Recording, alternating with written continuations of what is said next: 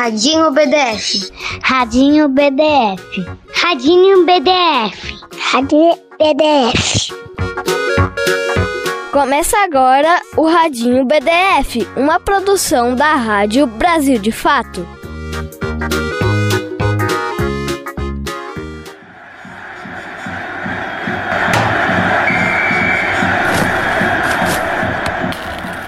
Oi, amigos! Olá, amigas!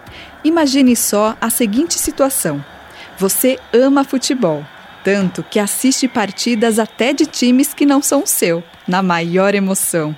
Adora conversar sobre campeonatos, títulos e jogadores com seus amigos e vibrou demais na Copa do Mundo do ano passado. Você acha o futebol tão, mas tão maneiro que um dia pediu para sua mãe te levar para treinar em um time de verdade com outras crianças. Ela adorou a ideia e foi com você na primeira aula. De mãos dadas, vocês passaram pela portaria do clube e caminharam até o campo de futebol para conhecer os novos amigos, os treinadores e começar as aulas. Você caprichou no visual. Camisa do seu time do coração, bermuda, meião e sua chuteira da sorte. Tudo pronto. Mas espera aí. Em nenhum momento tinha passado pela sua cabeça que você ia ter uma diferença dos outros jogadores. Você é a única menina no treino. Parece difícil imaginar essa cena? Bom, foi exatamente isso que aconteceu com a Dora, que tem oito anos e mora no Rio de Janeiro. Assim, eu fazia aula de futebol, né? E no início era só eu. Foi assim por uns três meses, até que entrou uma menina chamada Sofia. Aí ela ficou, só que ela ficou muito pouco, ela ficou só um mês. Aí se passaram alguns meses, entrou uma outra menina chamada Amanda e ela tá até agora lá. Nesse período em que foi a única menina nos treinos, a Dora até achou um pouco estranho, mas não deixou de jogar bola por isso. Tava mais sozinha que os outros, né? Eu não ficava conversando tanto quanto os outros meninos. Eu gostava mais quando tinha uma menina, porque para poder conversar também.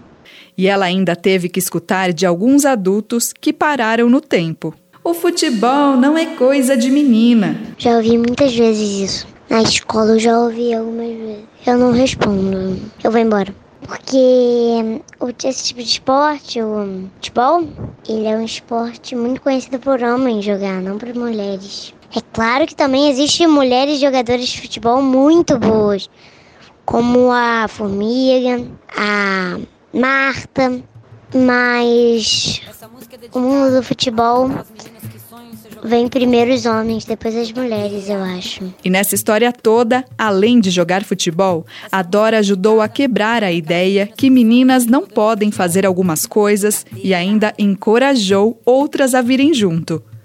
Mais ou menos como fizeram a Marta e a Formiga, duas das melhores jogadoras de futebol do mundo, como a Dora bem lembrou. E assim como a Marta e a Dora, no papo de hoje vamos conhecer outras crianças e adolescentes que participam de projetos para fortalecer o direito das meninas, para que elas possam ser e fazer o que quiserem. Vamos juntos? Eu sou a Camila Salmásio e esse é o nosso Radinho BDF, uma produção do Brasil de Fato em celebração ao dia 8 de março, Dia Internacional de Luta pelos Direitos das Mulheres. Desde pequena, muito preconceito. Aqueles papo futebol não é pra mulher. Mas aprendi a dominar no peito, pôr no chão e responder com a bola no pé. Sempre com a molecada correndo na rua. É ligeira, monta o time e a panela é sua. Não quer brincar de boneca nem pintar na escola. Só quer saber de driblar, correr atrás de bola. Qual é? Qual é? Futebol não é pra mulher. Eu vou mostrar pra você, mané joga a bola no meu pé.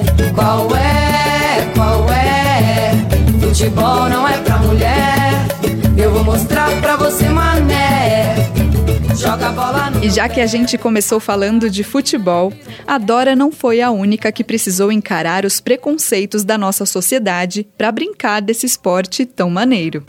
A Júlia, que tem 16 anos e mora em São Paulo, estava enfrentando um problema parecido na sua escola. Por que o futebol masculino é visto como o símbolo do Brasil e não o feminino, sendo que é tudo futebol? Sempre que falam lá de fora, ah, futebol, Brasil, não sei o que, Neymar e não Marta. Que nem na escola, quando tem futebol, é difícil de ter futebol misto, porque os meninos não querem jogar com as meninas, ou quando a gente vai jogar algum tipo de esporte, as meninas normalmente são escolhidas por último. Mas aí as meninas se posicionaram. Esses dias eu fiz jogo de queimada na escola e aí a minha professora ela tá iniciando um projeto que é o jogo da igualdade, queimada pela igualdade, alguma coisa assim. Que aí a gente faz time feminino contra time masculino e aí a gente coloca vantagens e desvantagens de cada grupo. E eu acho que isso ajuda bastante a gente ver, sabe, quais são as nossas dificuldades. Porque o machismo tá nas pequenas coisas. Sabe, de, ai, desde não escolher uma menina pro meu time porque ela não joga bem, porque ela é menina. Até um Ai, fulana, pega um cafezinho pra mim porque você é mulher, você tem que ser minha secretária, sendo que os dois têm o mesmo cargo numa empresa. O machismo, como a Júlia nomeou. Estamos falando de um comportamento, quase uma crença, que rejeita a igualdade de direitos entre homens e mulheres. Quem é machista acredita que as mulheres são inferiores e que não podem ocupar alguns lugares na nossa sociedade. O machismo, ele se tornou algo muito presente nos dias de hoje. Ele se tornou algo tão presente que todo mundo já deve ter sofrido machismo. Eu já sofri. Falaram palavras que doeram muito, que eu não poderia ter o meu trabalho que eu sonho em ter e que eu não poderia nem estudar porque isso não era coisa para garota. Eu fiquei muito triste com isso, mas a gente tem que seguir. Meu nome é Clara, tenho 13 anos, moro na cidade de São Luís. Mas quando esse problema começa a aparecer na nossa vida? A nossa repórter especial, Sara Fernandes, foi investigar essa questão para responder essa pergunta cabeluda. É com você, Sara. Oi, amigos e amigas do Radinho BDF. Eu sou a Sara Fernandes e estou chegando aqui no Colégio Xingu, em Santo André, para conhecer o que a criançada daqui faz para combater o machismo no seu dia a dia. E olha, tem uma coisa que eu já descobri: os alunos têm uma disciplina só para debater temas polêmicos e atuais. E nessa disciplina, muitas vezes, as aulas são invertidas. O que quer dizer que, em vez do professor dar a aula, quem dá aula são as crianças. E bora conhecer essa turminha que vai conversar com a gente? É, eu sou a Marina Pelissari, do nono ano B, eu tenho 13 anos. Eu sou a Helena Gaudi, eu tenho 14 anos, eu também sou do nono B. Eu sou a Valentina Camargo, eu tenho 13 anos, eu sou do nono A e eu sou de Santo André, São Paulo. Oi, eu sou a Isabela Jimenez, eu tenho 14 anos, sou do nono ano A. Vocês tiveram o primeiro contato com essa... Te... Vocês souberam que é machismo, vocês lembram disso? A minha avó foi professora de escola pública por muitos anos, ela foi professora, diretora e coordenadora, então sempre foi um tema muito presente. E ela sempre me ensinou muito sobre isso. Ela fez vários trabalhos em comunidades com mulheres, várias coisas do tipo. Inclusive, alguns anos atrás, ela trabalhou, é, ela fez tipo um, um trabalho voluntário na delegacia da mulher, no qual ela atendia várias mulheres. E você, como é que foi? É, desde cedo a minha mãe sempre me falou muito sobre isso e falou das coisas que eu tenho que aceitar, do que eu não tinha desde cedo. Ela falava: o machismo, ele de alguma forma tá presente no seu dia a dia? Assim, só de entrar na sala de aula, você já escuta uma piadinha verdade, meio, verdade. meio assim. Às vezes, vindo de uma mulher, os homens podem, ah, isso é besteira, é só coisa de mulherzinha. Agora, quando é de igual para igual, entre aspas, quando é um homem para outro homem, um homem que tem esse conhecimento fala, não, isso tá errado, é, eu acho que talvez dê um impacto maior infelizmente, na, nos homens do que se uma mulher falar para eles. Tipo, a gente que tá pensando nesse negócio de ensino médio, faculdade, emprego, né, no futuro, a gente já pensa, se eu tiver o mesmo conhecimento de um homem ou até mais, ele pode pegar a vaga de emprego e eu não, porque eu sou mulher. Um exemplo, né?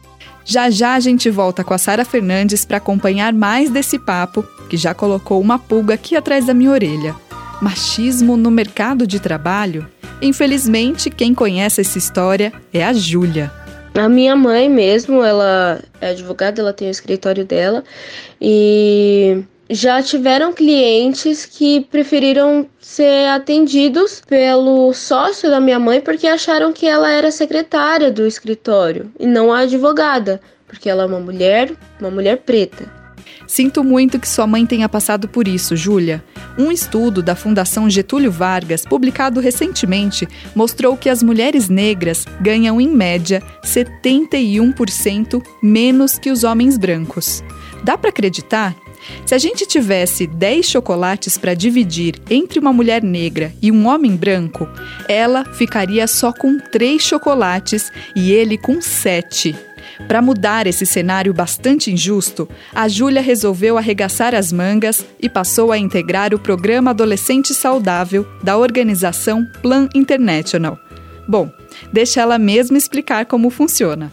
Eu repasso os conhecimentos que eu obtive durante o meu tempo de aprendizagem para outros jovens. Assim a gente pode conversar de uma forma mais fácil de entender. Então, quando a gente fala de igual para igual, sem termo diferente, nome específico, fica muito mais fácil de entender e de obter esse conhecimento que a gente não tem no dia a dia. A Júlia reúne outras crianças e adolescentes da sua comunidade para um papo reto sobre saúde e direitos. Ela tem o papel de orientá-los quando tem algum problema e também de identificar situações que coloquem a saúde e a segurança dos meninos e meninas em risco. Porque no projeto a gente trabalha também essa questão de gênero, todo o preconceito que tem envolvido nisso. E também é um projeto trabalhado principalmente com jovens da periferia, da escola pública, da comunidade.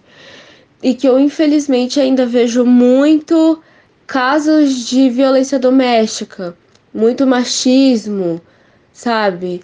Só de a gente ter o acesso a esse conhecimento e poder passar para as outras pessoas já muda muita coisa, sabe? Violência doméstica, agressão de mulheres e meninas dentro da própria família. Apesar de ser um crime muito grave no nosso país, esse problema ainda acontece em muitos lares. Em um minuto, 35 mulheres terão sido agredidas no Brasil. Uma mulher é agredida por minuto no país. Estou falando de agressões verbais, agressões físicas, todas as formas de violência contra a mulher aumentaram no ano passado. É o que aponta um levantamento feito pelo Fórum Brasileiro de Segurança Pública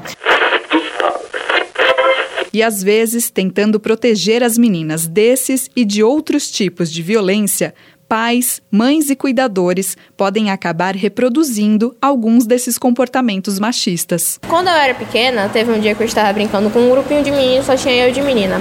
Acabou que meu pai viu e disse que não era para brincar com eles pelo fato de ser eu só de menina lá. E eu né? Fiquei bem triste com a situação, mas a seguinte falei, pai, não é só porque eu sou menina que eu não posso brincar com, com um grupo de meninas.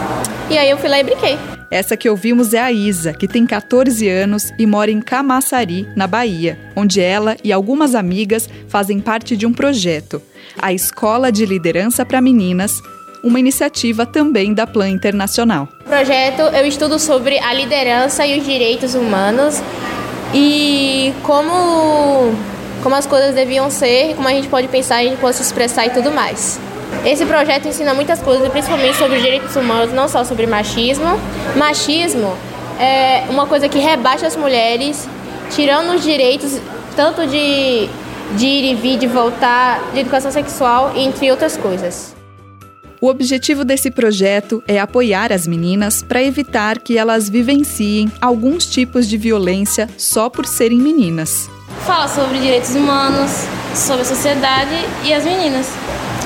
Entendendo que menina não é menor que menino e que ela pode sim fazer o que eles fazem. Porque muitas vezes os meninos fazem coisa e as meninas querem participar e ele diz que não, porque ela não sabe, porque não podem. Que os meninos não podem se mostrar frágil e não podem demonstrar sentimentos. Meu nome é Aira Gabriele, tenho 14 anos Boa! O machismo não afeta só as meninas, mas os meninos também. Você já ouviu alguma coisa assim por aí? Homem não chora. Ou os meninos precisam ser fortes e corajosos. Isso também é machismo. Afinal, todo mundo chora porque tem sentimentos. E nem todos os meninos querem ser fortes e corajosos. E tudo bem. Aliás, quem não gosta de ser acolhido quando sente medo? Eu, eu acho que faz parte do cotidiano, né? De qualquer um. Só que a gente não costuma prestar muita atenção nisso. Principalmente nas escolas. É, dá pra ver que na sala de aula mesmo, tudo tem uma tolerância muito maior pro garoto. A tolerância de como ele pode se vestir, se portar, como ele pode falar durante as aulas. Esse que estamos ouvindo é o Júlio, que tem 17 anos e mora em São Paulo.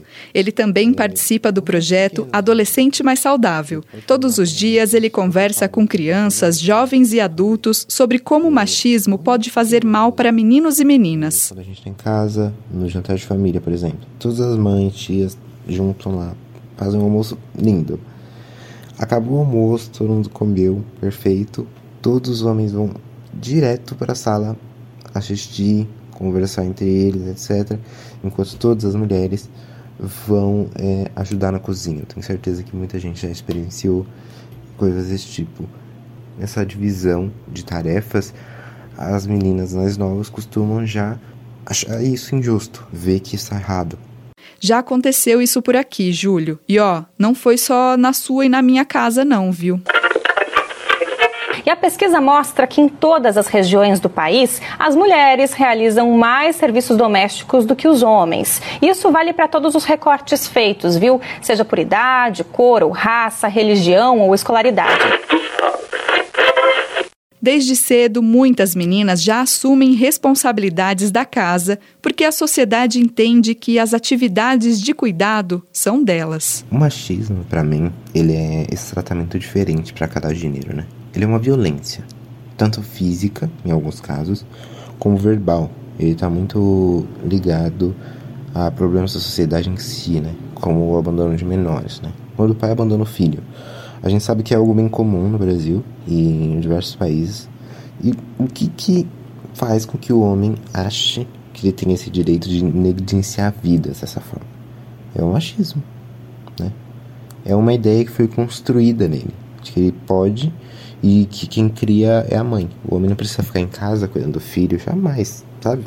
Pois é. O machismo também limita muito a vida dos meninos. Porque eu, no caso, não, eu não gosto nem um pouquinho de rosa. Eu amo a cor azul. Minha cor preferida é azul. Não tem nada a ver cor de menino, cor de menina. Nem cor, nem esporte, nem brincadeiras. Meninos e meninas podem e devem fazer as atividades que mais gostam. E o filé também. Opa, você não sabe quem é o filé? Bom, então procure o lugar mais confortável da sua casa e abra bem os ouvidos, que a história já vai começar. Oi, oi! Eu sou Victor Cantagesso, professor de teatro e contador de histórias. Hoje eu vou contar uma história muito divertida e bonita. Ela se chama Cachorros Não Dançam Balé e escrito por Anna Kemp.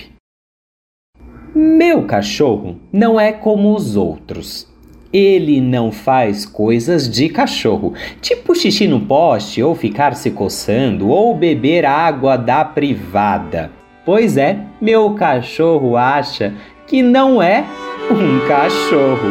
Meu cachorro acha que é uma bailarina. Quando estou me arrumando para a aula de balé, ele olha ansioso para o meu tutu e minhas sapatilhas, e nessa hora sonha em ver seu nome nos letreiros. Pai, o filé pode vir também?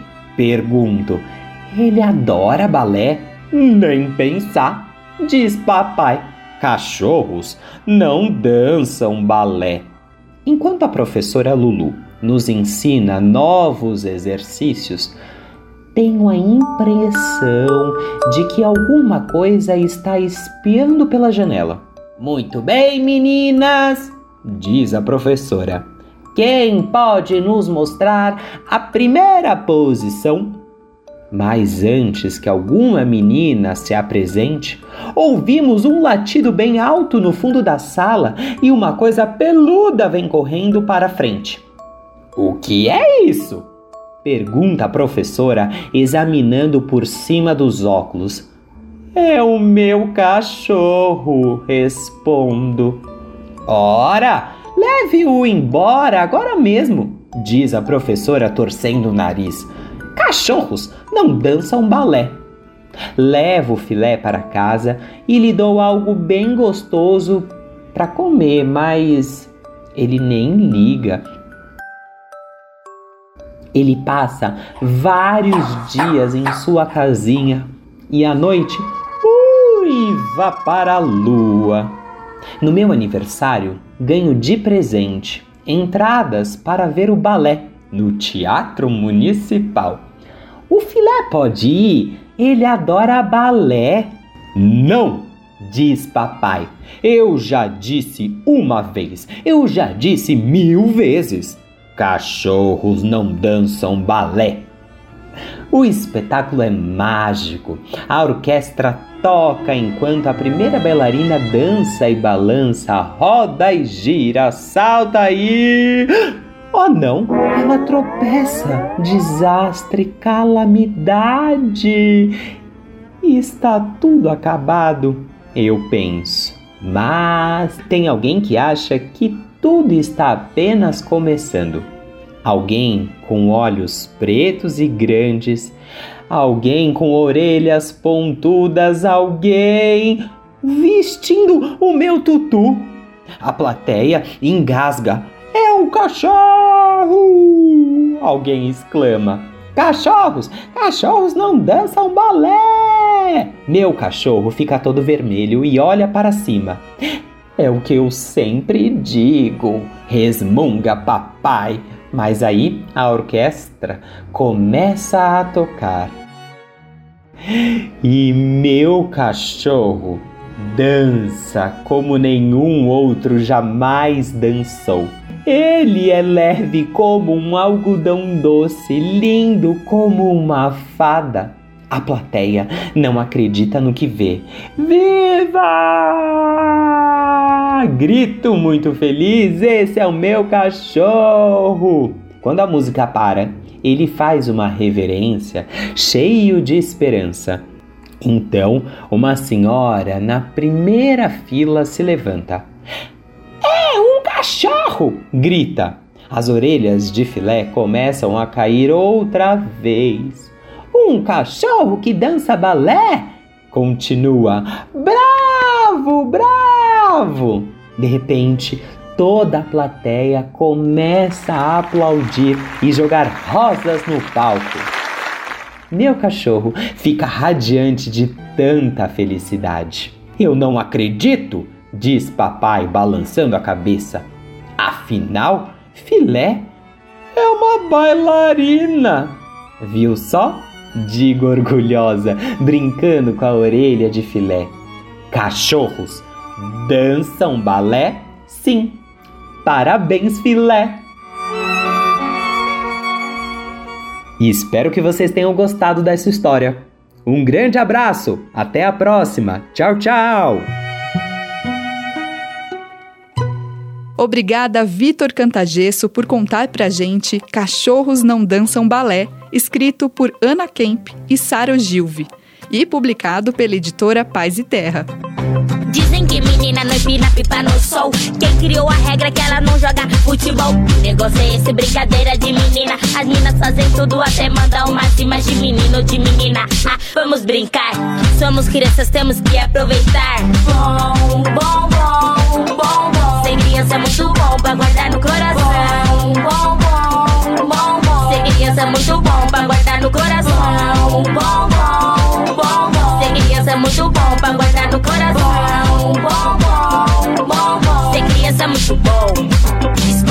peteca, bolinha de gude e pega, pega. Menino e menina podem brincar de boneca.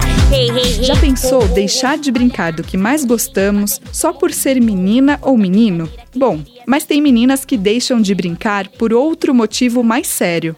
Durante alguns dias do mês, algumas delas vivenciam a menstruação, um período em que o corpo libera um pouco de sangue. Não é machucado, é um processo natural do órgão chamado útero e muito saudável para meninas e mulheres. Quando isso acontece, para não manchar a roupa, as meninas precisam usar absorvente, um item de higiene que fica colado na calcinha e absorve todo esse sangue. Mas tem um probleminha. Nem todas as meninas do nosso país têm dinheiro para comprar esses absorventes. E é aí que a Samara entra. Eu me chamo Samara Tiffany Lopes de Andrade Soares, tenho 18 anos, é, estudo na escola Erenhauro Sampaio, parente Muniz, aqui da minha cidade, Salgueiro, Pernambuco, e hoje eu vim contar um pouco do nosso projeto. Tá? A gente percebeu diversos problemas quando a gente começou a estudar mais a fundo, toda a nossa equipe que foi a parte do preconceito que a sociedade tinha abordar a palavra menstruação. Então, no nosso projeto participam seis meninas e meninos também, são os três, que uma das ações foi colocar absorventes dentro do banheiro feminino para que as meninas que não tivessem acesso a absorvente poderiam usufruir daquilo. É, umas ações que a gente fez também foi ir às escolas dos anos iniciais do Fundamental 2 e conversar com garotos e garotas que tanto eu como eles trocavam informações e experiências lindas e performances brilhantes. A Samara e seus amigos arrecadaram absorventes e deixam eles disponíveis nos banheiros da escola para as meninas que precisarem. Assim, ninguém tem que deixar de brincar ou estudar. São meninas apoiando meninas. Legal demais, né? Bom, nosso programa já está quase chegando ao fim, mas já que a gente começou esse episódio falando de futebol, eu chamo a Sara Fernandes, nossa repórter especial, para continuar aquele papo lá no Colégio Xingu. Oi Camila, oi amigos do Radinho BDF. Eu volto aqui direto do Colégio Xingu para a gente terminar o nosso papo sobre o machismo no dia a dia das crianças.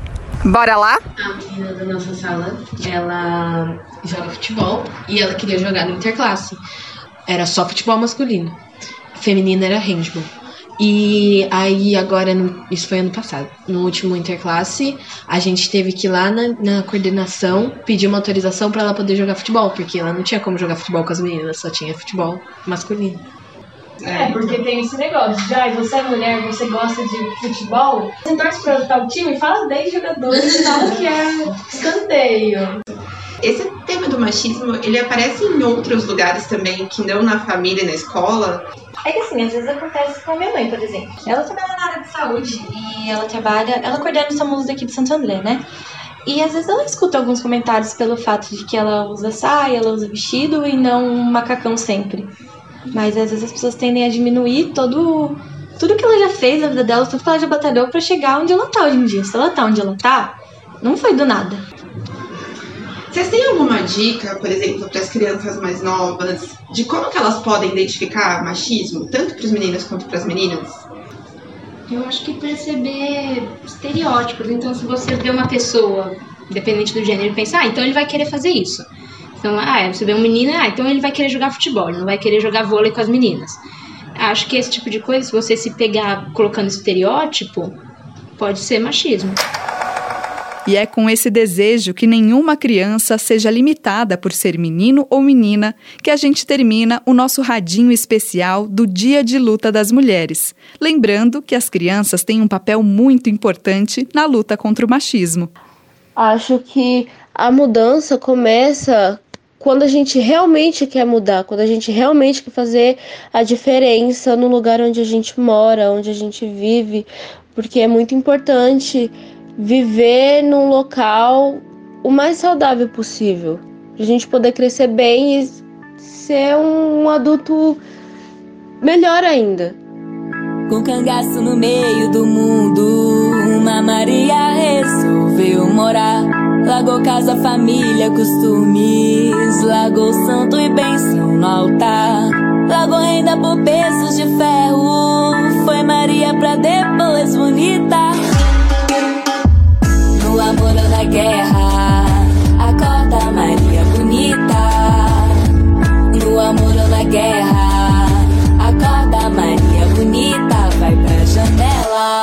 Essa edição do Radinho BDF foi feita por mim, Camila Salmásio, e pela Sara Fernandes, com conselhos da Juliana Doreto. A edição feita no computador ficou com a Lua Gatinone. A direção é da Nina Fidelis. Também tivemos a ajuda de toda a equipe do Brasil de Fato. Usamos áudios da Band e da TV Cultura.